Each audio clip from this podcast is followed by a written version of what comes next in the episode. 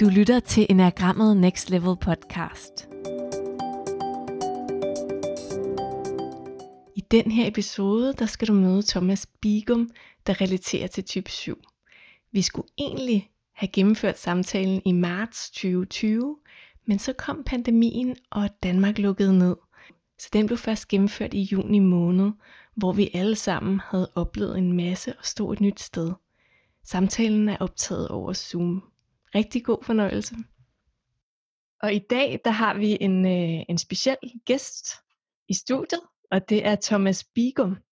Og vi er i gang med serien om øh, mennesker, der relaterer til forskellige typer og de personlige interviews. Og Thomas, han er ekspert i sociale medier og content marketing, og så er han partner i Bigum og Co. Og øh, han er en af grundene til, at jeg er selvstændig i dag og kan leve af det, fordi øh, han underviser netop i, hvordan man kommunikerer og bliver synlig og gør det til en forretning, og giver noget af værdi, og også relaterer, altså hvordan man relaterer til andre, og gør det til, at man lytter og nysgerrig og skaber noget. Thomas har i hvert fald i sin undervisning en, en skarphed og humor, og øh, jeg er spændt på, hvordan samtalen bliver i dag, og jeg synes også lige, at vi fortæller anekdoten med, at øh, vi havde aftalt det her interview, og lige pludselig så fik jeg en uge før, at det skulle øh, løbe af stablen, fik jeg en sms med, at undskyld, jeg kommer, på, kommer for sent, men jeg er på vej, og jeg har smidt mig ind i en bus, og jeg blev helt svedt, men øh, Thomas var altså en, en, en uge for tidlig på den. så der var en utålmodighed, og en øh, skal vi ikke bare komme i gang. Så øh, tak fordi, at du øh, har afsat tid til i dag, Thomas. Og det er jo egentlig en samtale med dig og Flemming. Ja tak. Jamen jeg har jo hjemført den anekdote øh, ventet, spændt som en bue på, at vi kunne komme i gang. Vi blev jo så lige benspundet af corona, men nu er vi her. Og jeg glæder mig ja, til at møde ja. Flemming for første gang. Ja. Og i lige måde, Thomas, og, og det der med at være lidt forud for øh, din tid, er det så noget, der sker meget i dit liv, at øh, dine tanker kører mere i fremtiden end, øh, ja, her? Ja, det, det kan jeg ikke undsige mig. Jeg vil så sige, at jeg får egentlig ofte ros for at være ret god til kalender øh, og komme til tiderne og sådan nogle ting. Så det er ikke et udtryk for forvirring sådan generelt, men helt oprigtigt, så så jeg meget, meget frem og, og har glædet mig til dag. Men dengang, det, det var det, det er tre måneder siden nu, vi prøvede at sætte det her op første gang. Jeg synes simpelthen, det var så spændende, og det tror jeg har været medårsag til, at jeg har sat det på den forkerte dag i kalenderen. Men for sådan et vejen generelt, så ja, jeg er jo i nuet, og, og måske også oftere i fremtiden end nuet, mm. og meget, meget, meget sjældent bagudskuende. Og hvad, hvad kan det her, det her møde, tænker du? Hvad er det, du, det, hvor du tænker, gud, det er spændende, det kan et eller andet. Hvad, hvad er det, der sådan har piblet frem i dig af forventning til det her? Åh, jamen om noget forum, så er det her måske et sted, hvor man kan sige, jeg synes, det er rigtig fedt, når det handler om mig. Og jeg har snilyttet på noget af jeres serie der, og, og jævnfør det, Charlotte kender mig gennem uh, de kurser, vi har udbudt, og Charlotte har gået på kurset, og, og Charlotte så stikker til mig og hører ad, om, om det er noget for mig, så, så går jeg lige ind og ser nærmere på jeres uh, serie her med, med typerne, og tænker, gud hvor dejligt, så, så skal det handle lidt om, hvordan jeg tænker og er. Og det ja. synes jeg taler lidt om, eller fortæller et, har et vidnesbyrd om min essens, at jeg på en eller anden måde er født med, med en default, der jeg, jeg kan egentlig godt lide, når det handler om mig og mine tanker. Og mm. det ser jeg egentlig også lidt som en forbandelse, for, fordi jeg er livserfaren nok til at vide, at hvis man som menneske har, har den essens, at man godt kan lide, det handler om en selv, så skal man passe på ikke at tage centrum altid, hele tiden, mm. og lade andre få plads. Øh, så det, det, det skal der indskyde sig at være noget, jeg er blevet nødt til at lære på livets vej, fordi jeg har da været meget centrumsøgende som ung i hvert fald og, øh, og har bedre lært at tøjle det senere. Men det kan jeg ikke tage fra mig. Jeg stadig synes, det er sjovt, det her skal handle om mig. og, øh, og det er jo en, øh, en gave, vi er ved at, at skabe til dem, der sidder og lytter på, og det her, det kan, det kan jo blive til et vindue ind i, i noget liv og noget sjæl. Så, så det, at vi sådan skal, skal besøge måske nogle personlige øh, kamre, måske endda nogle private kamre, hvad, hvad tænker du om det sådan indledningsvis? Um, jamen, ligesom jeg lige var kom fra det, det der med at erfare på livets vej, når man er centrumsøgende, og, og måske tit også ofte den øh, humørsprederen der, som folks øjne rettes mod, så har jeg erfaret på livets vej, at en, en måde så at, at komme afsted fra scenarier, scener, og, og, og interaktioner med andre mennesker, det er at huske lige at spørge sig selv, om man bragte noget værdi. Mm. Altså om man, øh, man, man egentlig bare tog centrum for egen skyld, eller man egentlig udnyttede chancen til centrum for at, at skabe værdi for andre mennesker end en selv, så det ikke bare handler om egoet og de der øjne, der kigger på en. Så jeg har det rigtig godt med at prøve i den her episode at lukke folk ind den måde, jeg tænker på, og den måde, det så siges, at type 7 øh, har som, som udgangspunkt, i håb om at skabe værdi. Jeg elsker tanken ved, at vi kan tale om mig, men vi ikke taler om mig for min skyld, men vi, vi er kommet og sat hinanden i stævn for at give, ja. hvor det, at vi taler om mig, sådan set bare fartøjet for, for forståelserne. Det, det synes jeg er eminent, fordi det er faktisk to sider, jeg godt kan lide. Det er, at det må godt handle om mig, det var den ene, og at der er nogen, der kan få noget med, det er bare det ypperste mål overhovedet. Så alt godt, og jeg er slet ikke, slet ikke bange for at gå forholdsvis dybt, øhm, hvis det skaber værdi. Min, øh, min, min grænse for, hvornår jeg synes noget er sådan personligt og, og privat, den er, den er faktisk øh, ikke så stram, som andre mennesker har erfaret. Jeg er meget udadgående på sociale medier og har ikke øh, nogen problemer med at vise mit privatliv, mens andre mennesker holder lidt igen. Så der ved jeg, at jeg, jeg afviger lidt fra normen, at, at jeg vil godt lade folk komme ind i mit liv, især hvis de synes, det er spændende, og de ja. hopefully kan, kan lære noget eller få noget med fra den ja. Øh, rejse ind i mine kammer, som du kaldte det. Nu benytter du sådan lige øh, termen en humørspreder. Ja. Er, er du det? Er, er, er det? er det en del af sådan dit det mellemnavn? Thomas øh, humørspreder Bigum? Er det, øh, ja. ja. Det, det bliver et, øh, det bliver et ja. Og det lyder måske bedst, når andre siger det, men lad mig bære de ord videre. Jeg får fortalt, at øh, at jeg er gennemgående, det er jo fra min forældres side, såvel som gode, tætte vennerelationer. Altså, jeg har altid været klassens klovn, eller i hvert fald blandt den flok, der synes, der skal være lidt fis og ballade. Ja. Dermed ikke sagt, at jeg ikke kan være seriøs, men, men vi type syver, om jeg må have lov selv at putte os i bås, jeg har bare selv den opfattelse, at altså, hvis der har været to seriøse ting i træk, så skal der komme en sjov. Fordi ellers så bliver det simpelthen for dræbende. Ja, ja. Og det er, om jeg må have lov at prøve at få andre mennesker til at forstå os syver. det er simpelthen, det er simpelthen ikke fordi, vi, vi er useriøse. Det, jeg vil helst ikke opfatte som useriøst. er useriøst eller pjattet, fjantet, fjollet. Det er, en, det er en anden energi, den der lyst til at, på godt, godt internationalt at sige crack en joke. Den der lyst til at crack en joke efter en 5-10 minutter i et vigtigt møde det, det, det er ikke energien om, at vi skal være fjollet eller useriøse. Det er for at have en sjovere hverdag, tror jeg. At det mere løfte, stemmer ud fra. energien. Ja, og, og, og lighten det lidt op, så vi kan spise den ja. næste klump seriøsitet. Ja, ja. Og der bliver jeg altså, ved jeg, på livets vej også øh, misforstået. Øh, kan blive misforstået. Det er ikke sådan, at det altid sker, men i visse grader kan jeg misforstås. Jeg kan være svær at læse.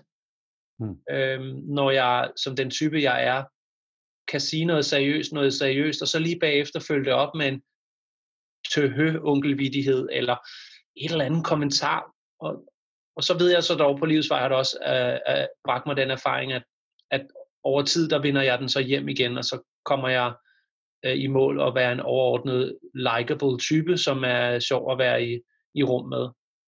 Øh, dermed ikke sagt, at alle elsker mig, men det er i hvert fald den feedback, jeg får. Det er meget rart, at der kan tages lidt let på tingene også. Så hvis nu vi sådan, øh, jeg er ikke nødvendigvis selv super glad for det billede, jeg er ved at sætte op, men, men anyway, nu, øh, nu, nu har vi en metafor lige med et øjeblik øh, at, at, og benytte os af. Så, øh, så den der klovnenæse, man, man kan have et lomme, hvor man lige sætter, sætter rød næse på og laver den, øh, den kække kommentar, hvis, hvis ting er blevet, øh, blevet, blevet øh, øh, to, to gange øh, seriøs i træk, så, så, så skal, ja. der, skal der noget andet på. Hvem er det egentlig, der sætter den der næse på dig? Er det, er det, er det dig, der sådan øh, bevidst gør det? Er det din personlighed, fordi det er en, det er en trigger, eller forventer folk? Ja, forventningen kommer kun ind, hvis man kender mig, så det er selvfølgelig kontekstuelt øh, til hvem der er i rummet. Øhm, hvem der sætter den på, det er meget godt jeg kan prøve at beskrive det ud fra min... Øh, når du spørger på den måde, altså søger dybt og siger, hvad er din motivation, Thomas, for at gøre det? så kan vi måske finde svaret på, hvem der gør det, hvilke del af min skizofreni, der er, henter den. Øhm, jeg defaulter til at sætte klovnenæsen på for en stund for fællesskabets skyld. Det, det her i misforståelsen nogle gange kan opstå, hvor folk tænker, øh, du skal også hele tiden være på. Kan du ikke lige tige stille? Eller behøver du at sidde og fjolle? Der var lige noget seriøst.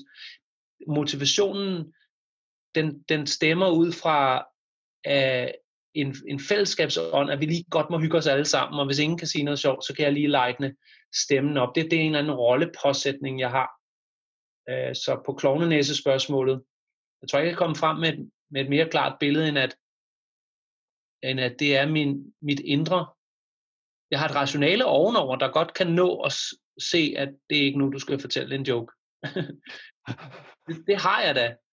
Men når den anden vinder, underbevidstheden, eller hvad vi siger, ens indre essens, så, øh, øh, så er det vel dybest set, ja, min essens. Altså det er mit, mit indre, og det er for fællesskabets bedste, at jeg prøver at lege en stemning op.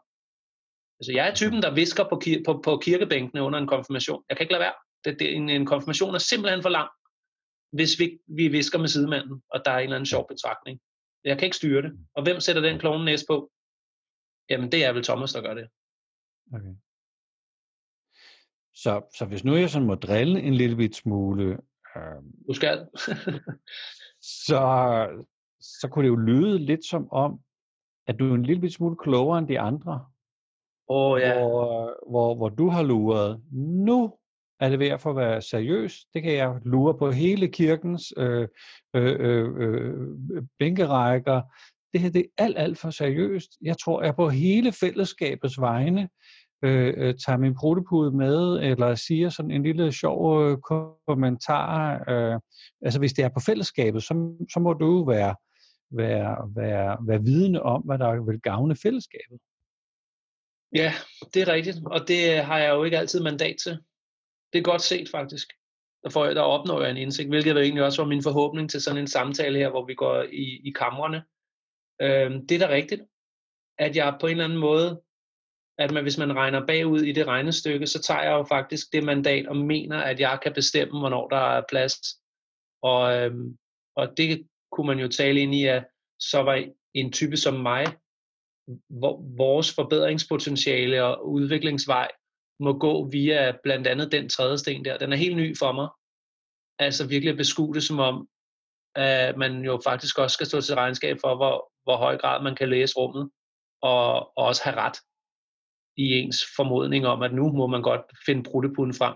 Så er der jo sociale konstruktioner, der gør, at jeg godt ved, at man ikke kan tage en brudtepude med i en kirke, øh, men kan man viske? Og viskede jeg til en person, der rent faktisk godt vil høre prædiken. Jamen, det er, der ramte du alligevel en, øh, en meget god nerve der, hvor jeg kan mærke, ja, hvis vi bruger metaforen, du ramte en nerve, jeg kan mærke det sådan lige, øh, det sidder lidt i kroppen, når du siger det, fordi så har jeg garanteret svar, altså på min vej gennem livet øh, været upassende i visse scenarier på lige præcis den konto, du peger på, at jeg tog det for givet, at jeg havde læst rummet korrekt, og, og var mere vidne om, hvad der var brug for.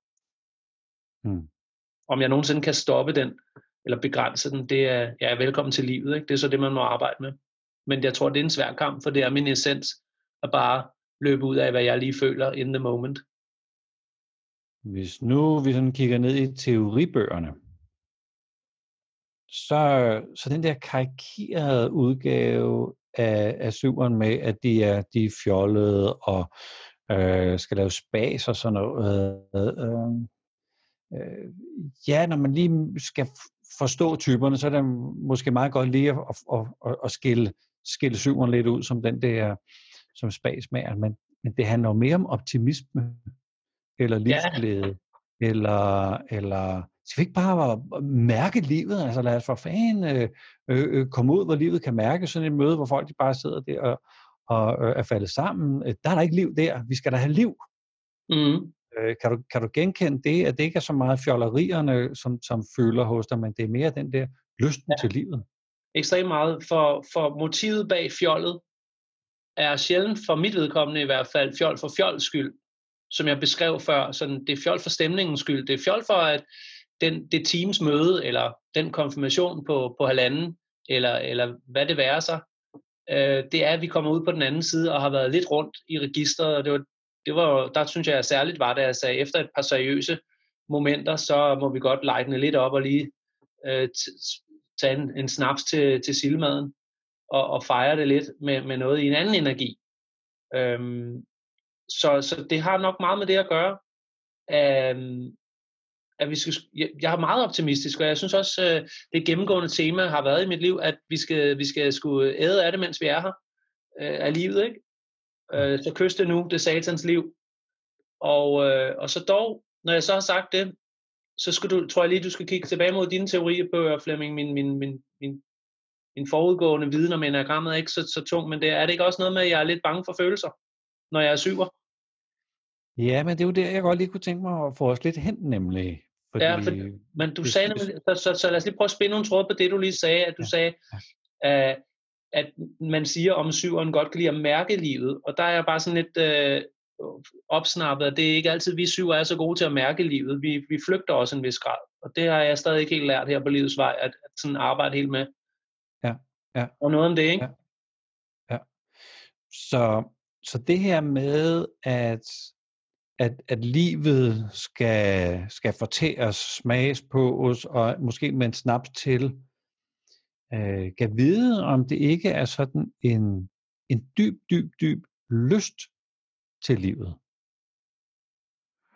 Og i den dybe lyst til livet ligger der også øh, arbejdet med de store spørgsmål om, om mening, øh, få et eller andet derind i hjertekuglen, hvor det måske gør lidt øh, ondt, så, så er der ikke også en, drag, en dragning mod det virkelige, det voldsomme, det intense, øh, og, og det ikke kun skal være light, altså light fortæring, øh, må, må det godt sådan være en sådan lidt, lidt sådan grov fortæring også? Jamen det er nok det, jeg, jeg har sjældnere. Altså, hmm. jeg, jeg fylder 43 lige om et øjeblik øh, på fredag, så, så i vis henseende kan man sige halvvejs øh, i livet.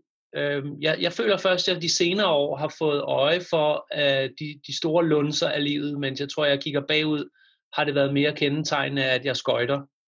Hmm. Og det er jo lidt tvetydigt, fordi hvis, hvis en type som mig godt kan lide at fortære livet og enjoy the moment, er det jo nok også min, min trolddom og min forbandelse, at jeg går lidt for hurtigt væk fra de moments, fordi så skal vi videre til det næste nye show, og det næste nye show. Så unægteligt ligger der nok nogle øjeblikke bag mig, hvor jeg har lavet den spas for hurtigt, altså taget snapsen for hurtigt og glemt at smage på silden, fordi det er sjovt med en lille snaps. Og hvis man så siger til mig, at jeg skal prøve en stor snaps, ah, men det bliver også, så skal vi videre. Øh, det er ikke opfundet til lejligheden i den her øh, podcast episode, at jeg har sådan et mantra, der hedder hashtag videre. Og jeg, jeg, jeg både siger det og, og skriver det en gang imellem, når, når jeg ligesom vil slutte en diskussion. Det kan være en kort lille disput på tekst med en teenage datter, eller det kan være med en relation i livet, det kan være på arbejde. Nå, videre. Det, det, det er tit mig, der kalder den, når jeg føler, nu har vi stået for længe samme sted og, og med det, og med de tanker, der opstår, mens jeg lige får sætter ord på det lige nu, er det bare nok en, et vidnesbyrd om, at der ligger momenter bag mig i mit liv, hvor jeg skulle ikke have sagt videre, at jeg skulle være blevet i det. Så kunne jeg have fået mere af det forbandede liv, som jeg hele tiden bestræber mig på at spise af. At man nogle gange også skal spise langsommere og tyk maden, inden man synker den, hvis vi bliver i det billede. Ja. Så, så det jeg fornemmer, du siger, det er, at du vil gerne livet, mm, men, men du kører måske forbi det. Ja, jeg har ikke, jeg, det var det med 43 midtvejs i livet. Jeg, jeg føler, jeg har masser at lære om det at spise langsomt. Ja. Wow, det var et Instagram-citat næsten, fordi det var så kort og præcis. Det, det kunne jeg lige mærke. Det er det, jeg mener med det. Jeg er ufærdig i evnen at spise langsomt. Ja. Af livet, selvfølgelig. jeg prøvede lige at gøre det til et Instagram-citat. Det lykkedes overhovedet ikke, fordi der var alt for lang opbygning, men lytterne håber jeg er med på den her en type som mig, og den måde, man måske opfatter mig nu gennem bare den her del af interviewet, det er, vi må godt have lidt sjovt, når vi skal videre, og så øh, ser jeg dog frem til at, at mestre nogle andre genrer af det at leve livet og sidde ved det her buffetbord og, og spise langsomt. Det glæder mig til. Så er du her lige nu i det måltid, vi er ved at sætte op sammen? Nej, jeg var faktisk lige ved en stund ved at lukke det nu og komme i gang med at spise langsomt. Det er helt det er ikke en joke, jeg siger nu. Jeg kunne mærke, at jeg nåede at tænke, okay, efter det her interview, skal jeg lige tænke lidt mere over det, vi lige talte om. Og kæft, jeg er dårlig til at være i nuet, altså. Altså, jeg er her, det er ikke det, jeg siger til jer, men hvor er det bare eksemplet inde i eksemplet, at jeg allerede fik den tanke, at jeg i fremtiden skal være bedre til noget, hvor det er jo netop lige præcis et point. Måske du blev bedre, hvis du blev i nuet. Ja, vildt mand. I, fremtiden skal jeg være bedre til at blive i nuet. Det er næsten et citat. Der var et Instagram-quote for jer. Ja, det er godt. Så hvad er du ellers sådan optaget af i livet lige nu? Hvad, hvad, hvad, hvad fylder? Hvad, ja. hvad, hvad, hvad er dit... Uh... Der er gode og, og dårlige ting. Uh, som altid uh, i livet uh, er der lidt fra begge ender. Jeg har, uh, jeg har været igennem noget sorg. Uh, det er på kærlighedsfronten. Det er godt et halvt år gammelt nu. Det er det, der har trukket mest veksler over i det negative. Og så er jeg på positiv siden. Øh, sprudler jeg i arbejdslivet. Vi øh, ligger her på bagkant af corona, og vi tre kunne jo godt have mødtes, men kører stadig den her corona-udgave, øh, som det er at lave øh, møder online. Men øh, vi, er, vi kæmper i virksomheden og får nogle gode resultater under svære vilkår, og jeg trives rigtig meget med mit arbejdsliv i øjeblikket. Det har også været bølgegang. Vi måtte øh, sende folk hjem under corona, og vi har også lavet nogle opsigelser i virksomheden. Vi driver en virksomhed med 14 ansatte. Og det var 14 opsigelser, og det er ikke sjovt. Og det er heller ikke sjovt at kravle op i banken og bede om kassekredit i en tid, hvor banken øh, ikke engang kan tage et møde. Øhm, men vi, øh, vi klarede skærene og er i gang nu.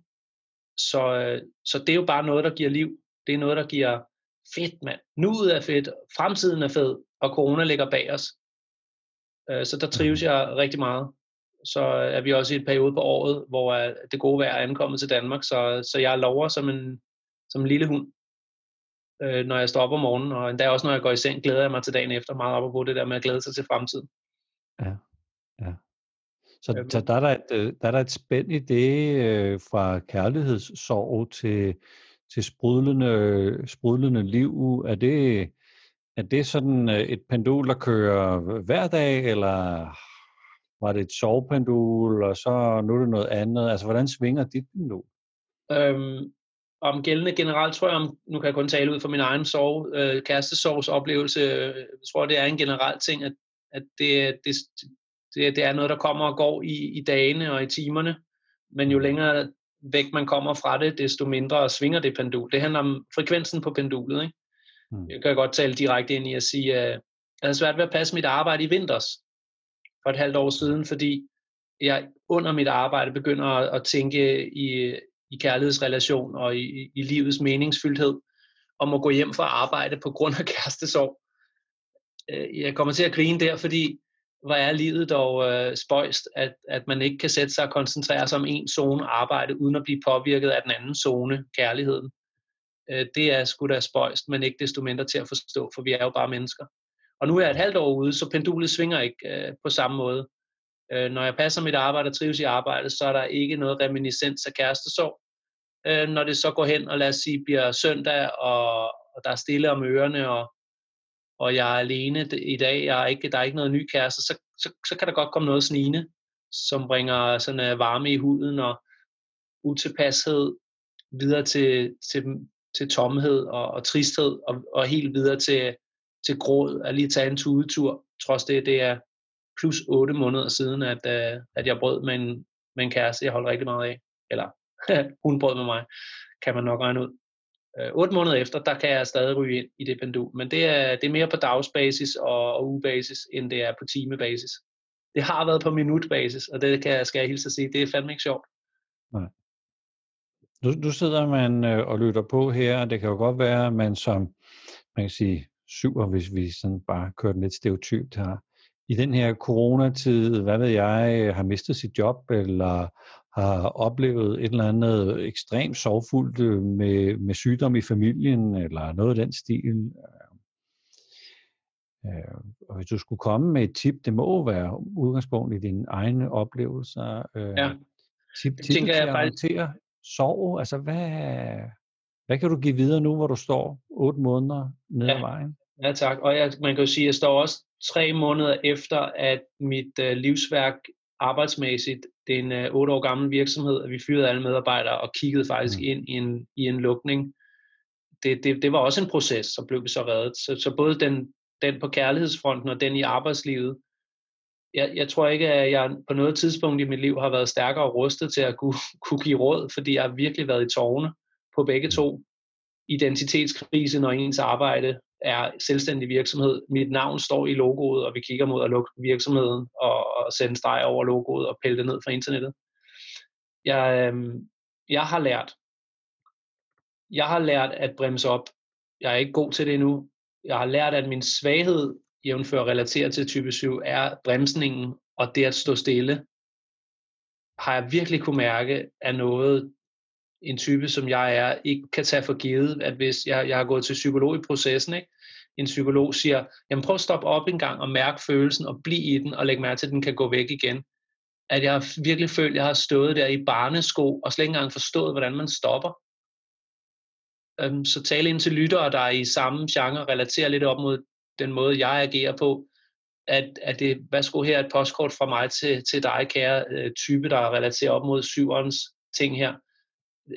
Det er barnesko, og man skal lære at stoppe, og det er mega svært at lære bare at stoppe, og bagefter kommer alle de lektier, der skal læres med, med smerten, som man har lyst til at løbe fra, men ikke kan løbe fra, fordi man ikke kan styre sine følelser.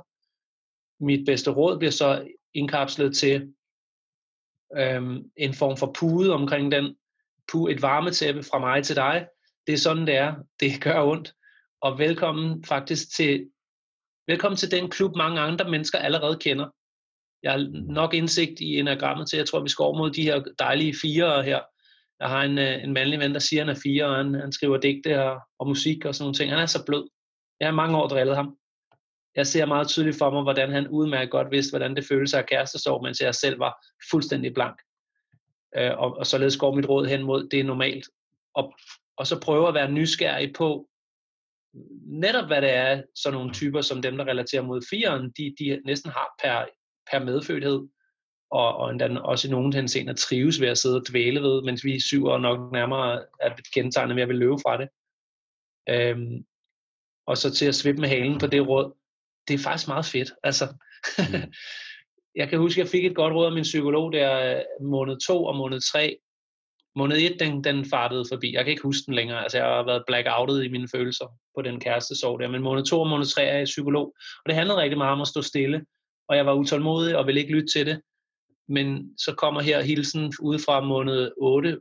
Og kæft, hvor var det fedt. Altså, at, at smide sig selv derudover, hvor man ikke længere har, har fat om, hvad fanden der foregår, og man, man kender ikke de følelser, der løber gennem kroppen, og så sidde nu bagefter og have forstået dem det synes jeg samlet sagt er en af store livets åbenbaringer, livets store åbenbaringer, at prøve noget, man ikke anede fandtes, mærke det svært, komme ud på den anden side og kigge tilbage på det.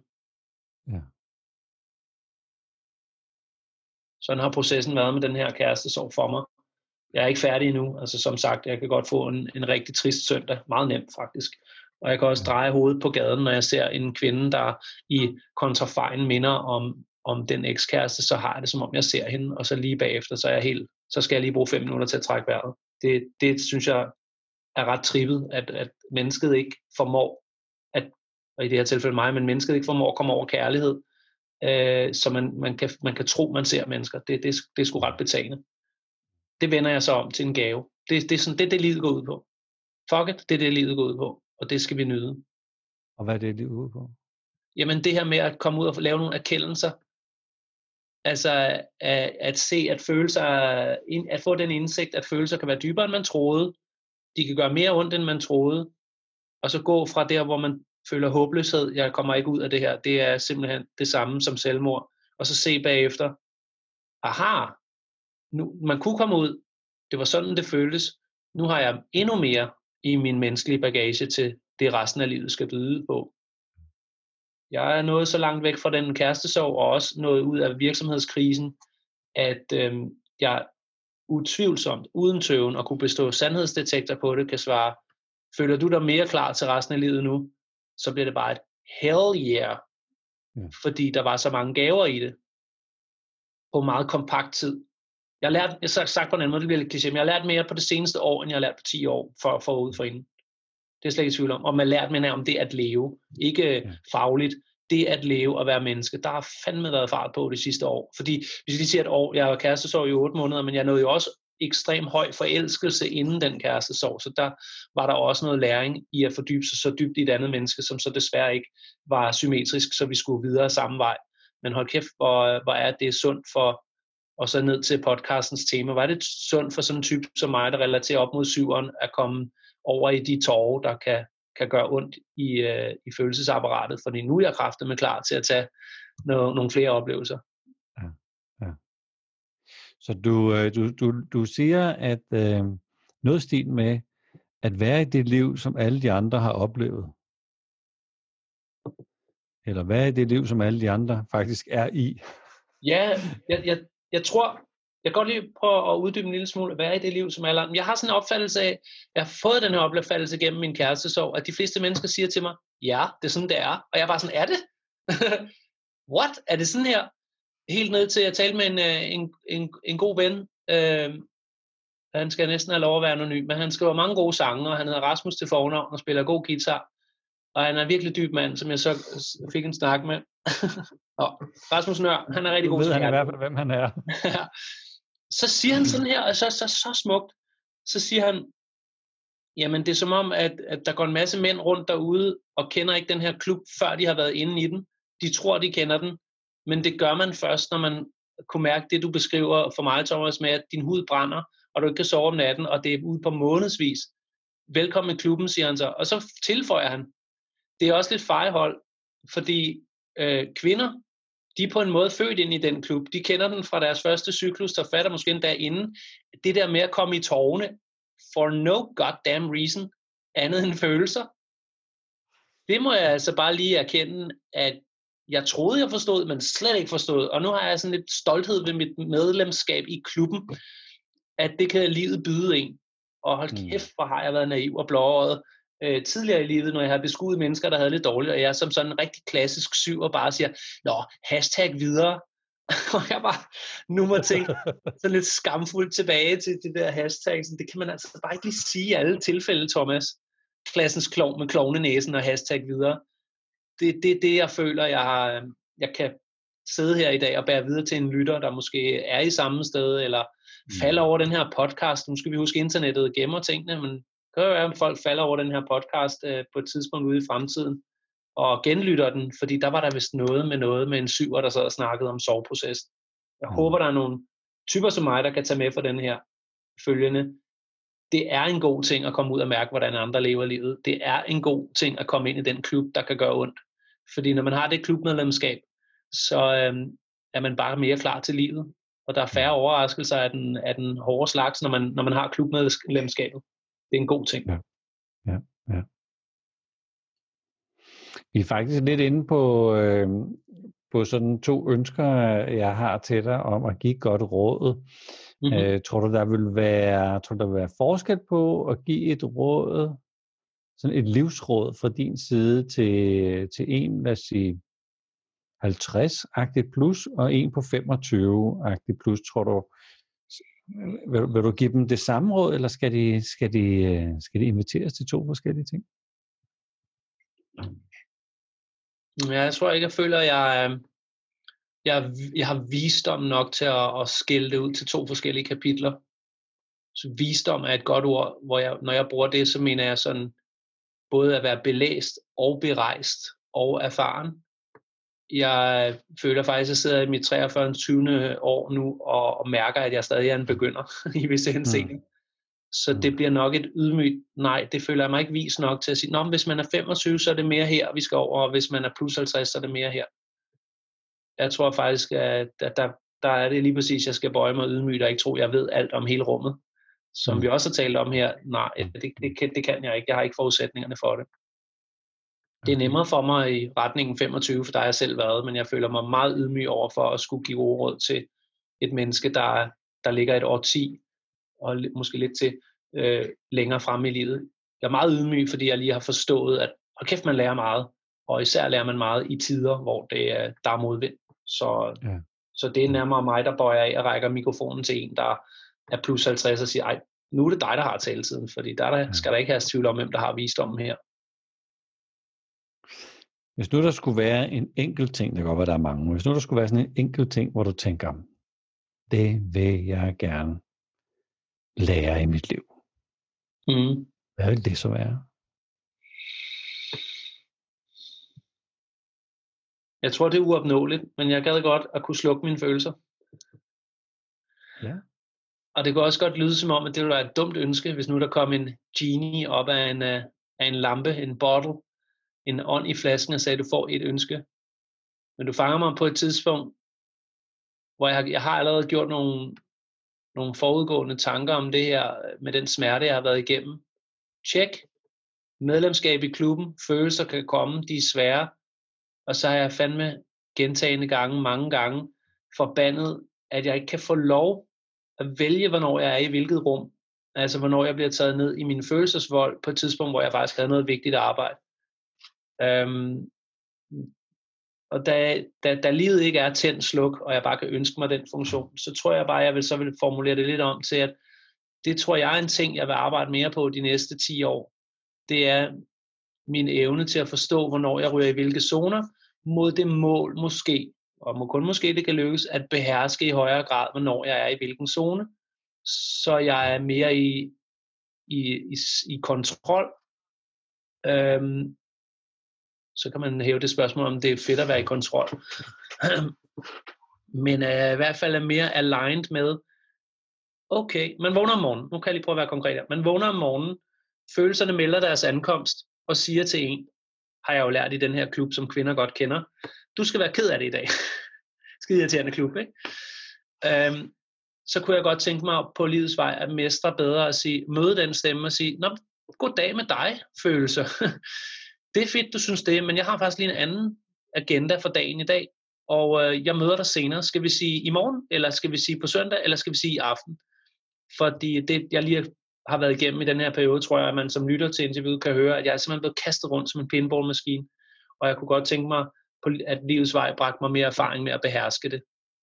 Og ikke negligere den følelse, der banker på døren. Nu skal vi være ked af det, men at kunne navigere i det. Jeg tror, navigering, navigation i følelser er det, der er mit tema her. Det gad jeg godt at lære. Mm. Og, og virkelig mestre. Mm. Det tror jeg så er et, et for stort øh, ønske om livet, at man mestrer følelser. Det er nok noget, vi taler om af livets mening. Det vil sige, det skal ske hen mod, øh, vi skal herfra, når vi til sidst sidder på toppen af bjerget øh, og føler, at vi, vi er klar til, til afgang. Ikke? Ja. Så jeg siger, Jamen, tak for, for lov til at prøve at ønske noget her. Det, det, var, ja. det var stor. Se, vi, nu vil jeg gerne åbne lidt ind til dig, Charlotte, fordi du har jo øh, du har jo været ude og skrive lidt med nogle af Thomas' øh, nære venner, og øh, vil du ikke dele lidt af det? Jo, så vil jeg rigtig gerne. Øh, jeg har spurgt om et kærligt råd til Thomas, og så har jeg også spurgt om tre øh, positive egenskaber. Og jeg tænker at starte med rådene, og jeg kan desværre ikke se navnene på alle, hvad de, hvad de, øh, hvem det er. Men jeg skal mm. nok sige det, når de har skrevet det. Øhm, jeg har en her. Det gode råd er, pas på med at være for teoretisk i tilgangen til mennesker og relationer. Slap af og lad følelsen tale i stedet for teorien. Ja. Ja, det var det er et så længe siden, at jeg ikke kan huske, hvem det var. Jeg, jeg gav dig jo nogle navne. Jeg, jeg gav dig nogle blandede navne, og ikke alle svarede, så jeg kan ikke engang... Jeg sidder Nej. faktisk der uden at vide, hvem der har sagt det der. Men det er også fint. Jeg har, jeg har et par gæt. Jeg har en fra et godt råd for Trine i hvert fald. Ja. Hun siger, øh, sørg for, at dine arbejdsopgaver i din kursusvirksomhed er tilrettelagt, så du laver det, der giver dig mest energi. Ja, tak. Ses der, hvor du er bedst. Formidling, undervisning, idéudvikling. Ja. Og så skriver hun, og et ekstra godt råd. At arbejdet er fleksibelt og ikke fylder det hele, så du kan finde tid til alt det, som giver dig energi og ro. Mm-hmm. Nå, smukt. Uden, øh, uden at jeg vidste, jeg ved jo ikke, at det er blevet skrevet ind til dig, men det har faktisk været en linje, jeg har fulgt her. Nu har lytterne lige fået et indblik ind i mit, mit forgangne år her og halvår. Øhm, I og med, at jeg har været i tårne på kærlighedsfronten så, og haft problemer med at i citationstegn passe mit arbejde, så har jeg jo været i den meget gunstige situation, og som jeg er meget taknemmelig for at være egen chef, når det, man driver selvstændig virksomhed. Jeg har faktisk gået til whiteboardet og siger, okay, hvis jeg helt selv skulle vælge luksussituationen, hvad laver jeg så, og hvad laver jeg ikke? Og det har været nødsaget til for at komme ned og rundt og samle mig selv op, øhm, så ikke der er pres både på arbejdsfronten og på kærlighedsfronten. Øhm, så det er, det er tusind tak til Trine for, for det råd, og øh, skæbnen vil, at det er en, så vil jeg så kalde det en bekræftelse. Hun kan se noget, som, øh, som har været helt rigtigt, øh, og som er, også er afstedkommet af mine kriser. Det er skide godt at høre. Den første med teoretisk med mennesker. Og den hedrører jeg sådan hovedtypemæssigt, tænker tre trin frem. og når, øh, når øh, jeg sådan skal ind til vigtige forretningsmøder, så har jeg altid sådan en kæmpe slagplan for, som et skakspil. Hvis de siger det, så siger jeg det. Men hvis de siger det, så skal jeg sige det. Og det er, jeg har, jeg har en god fornemmelse af, at det måske er Sanne, der, der stikker den ind på sms der. For hun har tit sådan sparket mig over benet. Men kan du ikke bare tage det, som det kommer? så prøver jeg at sparke tilbage. Nej, hvorfor skulle jeg det, hvis jeg kan optimere på et udfald? Så kan jeg vel godt lige tænke scenarierne igennem. Øh, så der kommer måske et råd, jeg har fået fra hende direkte med via spark over skinnerben. Det er det her med at ikke at tænke så strategisk i menneskelige relationer, fordi de har blødere kanter end et, et konkret skakspil har. At livet ikke er tilrettelægget efter regler og rammer. Løberen må gå på skrå, og springeren må, må, må trække to skridt frem og et til siden. Uh, og det, det, det er den måde, hun har prøvet at formidle til mig, at hun synes, jeg er lidt for ekstrem i forhold til at, at rykke uh, scenarier rundt med skakbrikker. Og mennesker er ikke skakbrikker, de er meget mere bløde og flydende som, som vandmænd, der har løse kanter og kan blive små og blive store, uden man, man kan forudsige tingene. Og så har vi også Tom. Ja. har også et godt råd ja. til dig. Jeg skal se ham på min fødselsdag, jeg har ikke set ham i et halvt år. Jamen, så er det næsten herfra, han, han skrev. Øhm, han skrev 10. marts faktisk. Ja, men der havde jeg heller ikke set ham i et stykke tid, så, øh, så sender han den her sms. Ja, så skriver han et kærligt godt råd. Du er et åbent og ærligt menneske, der ikke dækker dig ind bag en konstrueret facade på f.eks. sociale medier. Så rådet er, bliv ved med at være dig selv, selvom det gør dig sårbar. Du er stærk nok til at håndtere det. Derudover vil jeg anbefale lidt mere pelsvest i hverdagen, uden at gennemtænke det alt for meget. Åh, oh, der var gennemtænk igen, ikke? Ja, er I nysgerrige på det med pelsvesten? Ja. Tom, han er, Tom er min uh, smukfest, min smukfest body. Vi har været på smukfest i, uh, i Skanderborg i, uh, i fem år. Og uh, vi har sådan, uh, at mindst en af dagene, der skal vi, uh, der skal vi fejre Nick og Jay, så vi uh, klæder os ud i pelsveste med glimmer på kinderne og tager, uh, tager de store solbriller på. Um, og det han jo så nok mener i overført betydning, det er, at han måske ser i mig, at der, der er jeg i mit S, kan man sige, der er jeg i min essens, der får klovnenæsen fuld smæk på, og så går vi ud og gør livet sjovere for andre mennesker ved at smile til dem og give dem krammer og hælde rosé over i deres glas og sige, at de skal være med til festen. Så det, jeg lytteren hører, det er, det er sådan en metaforisk forstand. Måske egentlig bare Toms pointe, at husk også at gøre hverdagen til en fest. Mm. Og jeg kender ham godt nok til at, at tænke, at han mener, for, for det ved han, at jeg er god til. Han, med den der, der cater han nok til klovnenæsen, pelsvesten, klovnenæsen, gør livet til en fest, der er du god. Og sagde han mere, var der noget med sårbar? Ja, så rådet er du det der med, at du, øh, du ikke dækker dig bag en konstrueret facade. Så rådet var at blive ved med at være dig selv, selvom det gør dig sårbar. Ja. Stærk nok til at håndtere det. Ja. Jamen, der, der, der taler Tom ind i det, vi også har talt om her på podcasten, at jeg var i en sårbar periode, også i marts, da han sender sms'en. Og øh, det er øh, Tom ved om, og, og jeg også selv fandt, det var, at det var sgu svært at være øh, happy klovnenæse på sociale medier, eller have det som sin egentlig som en, som en generel linje, at have happy klovnenæse og være sjov og fisse og ballade på sociale medier. Og så lige pludselig bliver man ramt af kærestesorg, og så har man lyst til at gemme sig i et sneglehus og ikke sige noget. Så har man lyst til at sige noget. I virkeligheden har man lyst til at skrive på sociale medier, man har det hårdt. Og, og det, det var en ny, ny ting for mig, der ikke bare er på sociale medier normalt, men egentlig også lever af at være på sociale medier og, og undervise i håndteringen og brugen af den. Øhm, men der vil jeg, hvis, hvis Tom lytter med, det, det tænker jeg, han gør, for han har en aktie med ind i sige tak for råd, Tom. nu er det tre måneder siden, du skrev den. Jeg håber, at vi kan se tilbage på, at jeg har kommet godt igennem det med også at turde sige på mine sociale medier, at livet ikke altid er godt, og livet ikke altid er pelsfest, og det er ok at uh, lave noget lidt blødere kommunikation i en social mediesammenhæng, såvel som i en fysisk sammenhæng. Og ligesom at jeg også tør åbne op her og, og tage jer med lyttere ind i de her kammer, som Flemming kaldte dem. Og så får du kvaliteterne, eller vil du have du noget inden Flemming? Lad os høre kvaliteterne. Ja, den første skriver øh, tre positive kvaliteter. Ordentlig og opmærksom, fantastisk historiefortæller og skide sjov. Det er dejligt. og øh, så skriver Trine, kommunikation og formidling, selvtillid, selvindsigt, charmerende og likable. Åh. Oh. Åh. Vi bliver helt glade jo.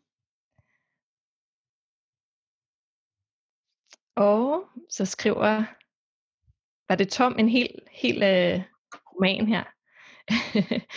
øhm, nørd. Thomas hygger sig med at gennemtænke ting to-tre gange mere end nødvendigt. Han tænker tankerne dybere og længere ud end almindelige mennesker. Det virker som en leg for ham at analysere alting i smadre. Det har selvfølgelig givet ham en enorm viden, som han i øvrigt ikke er bleg for at dele med andre. Ja. Og så øh, en anden kvalitet, entertainer. Den eneste grund til, at Thomas har Bigum og Co., er fordi han har en scene, hvor han kan entertaine. Han har en helt særlig evne til at fange og holde ens opmærksomhed. Ej, og... Det er helt varmer helt det her. Kan vi køre en time med det der? Ærligt. Så har det er vi, også særudsendelse. så har vi øh, den sidste kvalitet, som Tom skriver, det er humor. Thomas er et sjovt menneske at være sammen med. På den ene side opstår der ofte helt umiddelbare sjove ordudvekslinger, men det stopper ikke her, for Thomas har også en forståelse af, hvorfor ting er sjove, i det han selvfølgelig har gennemnørdet stand-up-genren. Så både det umiddelbare, men også det konstruerede og det gennemtænkte humor, det ligger perfekt til Thomas. Ja, så. Det er dejligt at høre sådan nogle ting der. Det kan, det kan jeg godt lide. Hvad, hvad er det ved det, der varmer? Og, ja, men i udgangspunktet tror jeg jo bare, at alle kan tale med ind i, at, at få læst sms'er op, hvor andre mennesker siger, hvilke kvaliteter man har. Det kan jo ikke undgå at varme. Men det, som der særligt rammer, det er så, når man har fælles opfattelse. Jeg, jeg tænker, at scenariet vil spille sig anderledes ud, hvis nogen har sendt sms'er ind til Charlotte og nævner ting, jeg ikke selv er bevidst om. Så vil jeg sige, nå, nå, og det, det har jeg ikke tænkt over. Men, men jeg synes, det gennemgående tema herover i min, min kropslige reaktion, det er, det er de der ting, jeg gerne vil være gode til, og mm. så er der lidt overraskelser i deres måde at formulere det på, øh, ligesom at der bliver sagt, at han analyserer ting i smadre. Og så er jeg bare sådan, jeg vil godt være god til at analysere, og så bliver der lige sagt i smadre, så kan jeg høre, der er sådan en lille viften med don't overdo it. Men smukt er det, når man lige det, jeg oplever her, øh, smukt er det for mig at opleve at blive rost for noget, jeg rent faktisk gerne vil og har som styrepunkter og pejlemærker i livet. Jeg vil gerne tage en scene og give den noget gas og gøre en forskel for folk, og så bliver der sagt, at det er en af mine kvaliteter, at jeg kan det. Det er sgu da dejligt. Hmm. Så har jeg også en indre drivkraft mod lige at have noget ordentlighed og gennemtænkthed, så vi gør tingene rigtigt. Det bliver også nævnt. Uh, nu er jeg ret sikker, for det er Sanne, hedder personen, der er nummer et på dine oplæsninger.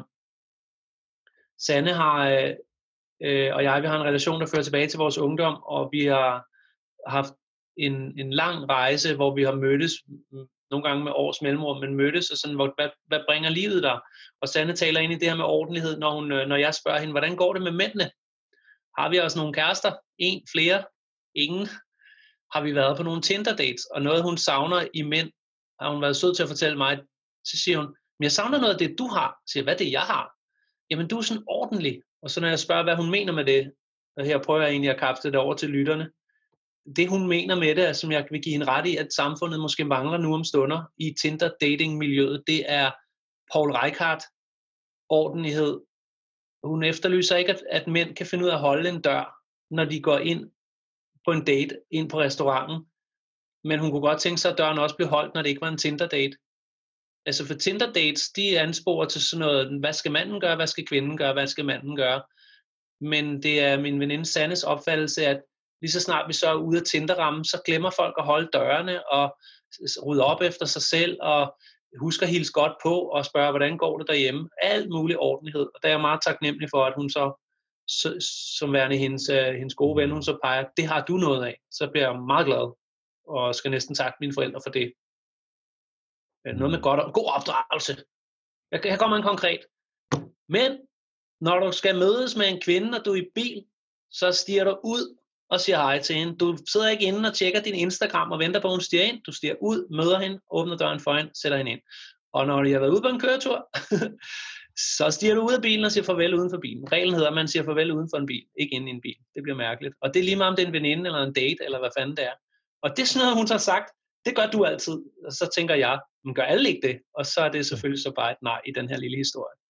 Det er det, der bliver ment med ordentlighed her. Så hvis nu du skal sende øh, mænd afsted med et lille råd her, og kvinder afsted med et lille råd, du er nærmest lidt i gang der, hvad, så er der noget ordentlighed til mændene. Hvad er der så til damerne der? Og I skal tilgive os. i de selv samme samtaler, hvor jeg taler med gode jævnaldrende øh, på kvindesiden, der ligesom øh, enten er i en relation med en mand og skal forstå sin mand, hvis det er over en lang tid, og man ligesom kalder ham min mand, uanset om de er kæreste eller, eller et ægteskab, og så videre til Tinder dates, de løse mandlige relationer hos kvinderne.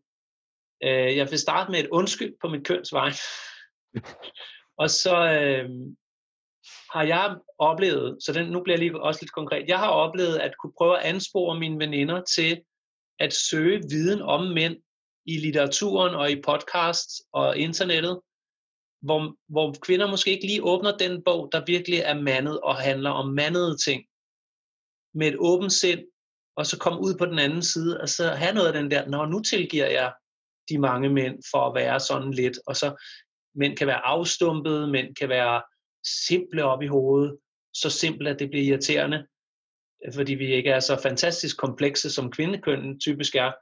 At, så det er råd til kvinde. Men man kan lære mænd at kende ved at huske at gå den rigtig mandede, mandede vej. Og jeg tror, at kvinder, nu typetizer jeg generaliserer, men jeg tror, at kvinder kan være tilbøjelige til at tale om mænd i en venindeflok. Og det skal man også gøre. Men prøv en gang at tale med mænd om mænd og gør det rigtig meget. For det, som, så der, hvor jeg startede min opfattelse, at bare det at åbne en dialog øh, mellem mand og kvinde i et venneforhold, hvor jeg har siddet og fortalt kvinder, hvordan vi mænd er tilbøjelige til at tænke, har givet dem indsigter om mænd, som de har takket mig for. Nå, så hvis jeg gør sådan her, så vil det typisk betyde det. Ja. Og, og det må blive mit råd til kvinderne, som jeg har lært i den her periode i mit liv, hvor man ligesom, jeg har et ægteskab bag mig, jeg har en kærestesorg bag mig, jeg har nogle fantastiske kvinder i mit liv, som er i friendzone, som jeg tager kaffeaftaler med og taler om alt fra øh, arbejde til det seksuelle, til datinglivet i en god zone, hvor man ikke skal noget med hinanden, men man kan bare være ærlig. Det, har, det, er, en, det er et fantastisk givende forum, også for mig, øh, på at lære kvindesiden, hvordan det er at være kvinde i starten af 40'erne og single, og, og have alt muligt kørende for sig. Øh, så det er min anbefaling øh, til kvinderne, men faktisk også lidt til mændene, det er at få nogle voksenvenner, hvor man kan tale det her rum, øh, og det er voksenvenner af modsat køn. Mm. Tak. Charlotte, du har jo siddet og lyttet lidt på på sidelinjen og sådan, hvad, hvad, hvordan bevæger sådan en samtale her dig? Jamen, øh, jamen, på mange måder, jeg synes, at øh, Thomas er jo fantastisk med de der ordbilleder og meget hurtigt. Det er jo ligesom om, du har nogle gange interviewet dig selv, men så kan man også sige, men det skal, altså det er meget spændende at følge, altså fordi det, jeg kan bare høre, hvor meget der foregår, og hvor hurtigt det foregår øhm, og hvordan det kommer ud, nogle gange som kunst, og så, så går du en anden retning, og så synes jeg også bare den der sårbarhed, du viser, og også humoren faktisk, den, den der helt humor indenfra, hvor du siger, hov, der var jeg lige i gang med at planlægge, at om lidt, så vil jeg blive bedre til det her. Altså det, det, det er virkelig ikke, fordi det tror jeg rigtig mange kan genkende. Øhm, og også den indsigt, jeg synes det er rigtig fint, du deler den indsigt, du har fået her det sidste års tid. Det er jo også et sårbart sted, når man stadigvæk er i gang med det. Øhm, og jeg kan huske, at vi mødtes til noget arbejdsrelateret, hvor du også lige pludselig sagde, fortalte, at du faktisk var, var i noget kærestesorg, så du åbnede op for noget, som, øh, som var noget et andet rum. Så, så det virker som om, du er ved at, at finde ud af at, at navigere i dem. Øhm, så, så tak for at, at åbne for det. Ja, værsgo. Og, øh, og ikke bange for egentlig, øh, skulle jeg lige svippe lidt med halen her til sidst, et råd til, til lytteren. Øh, det var mig, og øh, jeg lever stadig, selvom jeg lukker folk ret langt ind. Jeg har meget øh, få oplevelser af, at det kommer tilbage og bliver et problem, at jeg har talt åbent om noget, der skal ligge på internettet. Jeg styrer efter et nordstjerne, der hedder ærlighed. Og skulle nogen citere mig for noget, så er der en, øh, en lille Sirius-stjerne ved siden af, der hedder, Nå jo, men det var jo et andet tidspunkt, det blev optaget på, eller det er taget ud af kontekst, og det er min livserfaring, at øh, så, så går det nok. Altså, jeg har meget af det der, det går nok. Altså, og hvis det er et problem nu, så siger vi bare hashtag videre, og bygger en ny virkelighed og en ny stund, en ny, en fornyet situation, hvor vi er legnet. Jeg, jeg bliver lige grebet af det, du siger der, Charlotte, for jeg kan også huske det møde, hvor sådan, det var egentlig besøgende, at vi mødes i en arbejdsrelateret sammenhæng. Lytterne kan høre på Charlottes stemme, at Charlotte, og kender hende måske også øh, af, øh, udseende, men ellers kan man høre, at er en rigtig sød kvinde, og god at tale med, så jeg åbner bare, og det kan man da godt objektivt sige var måske lidt besynderligt, for vi mødtes i en helt anden relation, og vi havde jo også kun halvanden time, så hvorfor sidde og tale 20 minutter om kærestesorg? Men, øh, men det, gør, det gør måske gavn, og det er det, der er, er rådet, og kan måske også bringe noget over disken til modparten, når man åbner op. Ikke bare måske, det kan det jo tit og ofte, ligesom det her koncept, hvor jeg åbner op for, for kammerne. Jeg håber i den grad, at det har kunne give nogle indsigter, og ikke handlet mest om Thomas Bigum, det var bare, jeg var fartøjet for det at komme ind i hovedet på sådan en, uh, en analyserende, speedsnakkende klovnenæse, som har travlt med at planlægge at blive nuet. Ved du hvad, altså, du jeg synes virkelig, alle, at... ja, det er bare så sjovt at høre, lige nu. Laver du også lige sådan en fin resume, og du hiver det hele sammen, du gør jo det meget let for os. ja, var det mig, der interviewede mig der til sidst? Eller? Ja, det, var, det var så fint, ja, de der tråde, der bliver samlet. Mm. Undskyld Flemming, du var i gang. Nå, men det var præcis det, var præcis det at, øh, at du inviterer os ind i nogle rum, men inde i de der rum er der faktisk nogle spejle, hvor du kan reflektere dig selv i dine egne samtaler med, med, med det, der selv foregår. Så du er jo også konstant reflekterende, så vi er jo også med på en refleksionsrejse, ja. når du går ind og besøger dig selv i de her forskellige rum. Så, ja, så det går. Tak der, der, ja, der har, og der har en lille ting også, så er vi lidt i metaforen igen øh, igen igen og billedsprogene. Det vil jeg så sige, det tror jeg ikke relaterer til en enagramtype, jeg har de her billedsprog. Det er min formidlerkarriere, der har fordret, at, øh, at jeg ikke kan lade være at arbejde hen mod metaforer.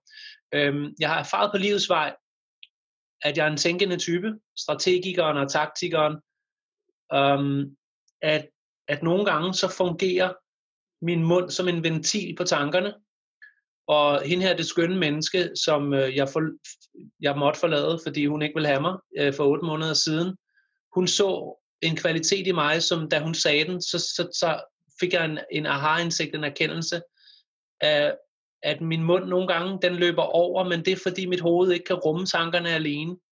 Og det er en indsigt, der har givet mig, at når jeg kommer til at, at tale for meget, og tage rummet, for eksempel øh, i en kaffesamtale eller vores møde, Charlotte, at jeg lige skal prøve at lægge mærke til selv, hvornår det sker, fordi det kan være godt nogle gange, at munden er ventilen for tankerne, for der kan ske alt muligt. At jeg, jeg tænker, mens jeg taler. Altså jeg bruger talen til at tænke tanken færdig. Men i andre sammenhænge skal jeg lige se, her blæser du simpelthen modparten af banen, øh, hvis det er en businessrelation. Det kan også være en date, som jeg ikke har været så meget ude at røre ved endnu. Men at jeg kan nemt komme til som den type, jeg er, at blæse modparten af banen hvis ikke jeg stopper med det der med at tale, mens jeg tænker. Mm. Der er andre, der siger, at man skal tænke, før man taler. Jeg er bestemt modpolen til det. Jeg øh, taler for at tænke. Hvis jeg kun tænker, så der skal simpelthen noget ud. Og det er lige før jeg går og mumler med mig selv, når jeg går rundt derhjemme og tænker. Øhm, så, så der til lytteren, det kan være, man kan relatere til det, jeg siger her. Det er en god ting, når munden er ventilen for tankerne men det er bestemt også en god livsindsigt at tage med videre, at man lige skal kunne se og evne at lukke ventilen og puste ud og blive nuet. Så var vi der vist igen. Det med nuet. Er det ikke det fineste sted at lande vores snak her? Tusind tak, Thomas. Ja, tusind tak. Det var en fornøjelse. Meget, meget stor fornøjelse. Tusind, tusind tak. Og måske dukker der sådan en masse hashtags op undervejs, når vi sidder og lytter det her igennem, eller, eller Insta, hvad var det, du kalder det? Insta-citater? Eller Insta, noget, Insta-quotes. Insta-quotes. Jeg tror, der er en masse gode, vi kan hive ud. Jeg tror, du greb den, Flemming, meget godt. Øh, jeg glæder mig til at genhøre det, hvor du lige øh, kapsler det ind, jeg sagde med planlægge at blive nuet. Ja, det var sgu mm. godt. Godt. Tak for indstigter, ja. og tak for besøg i Liv og Sjæl. Ja, tak. Værsgo.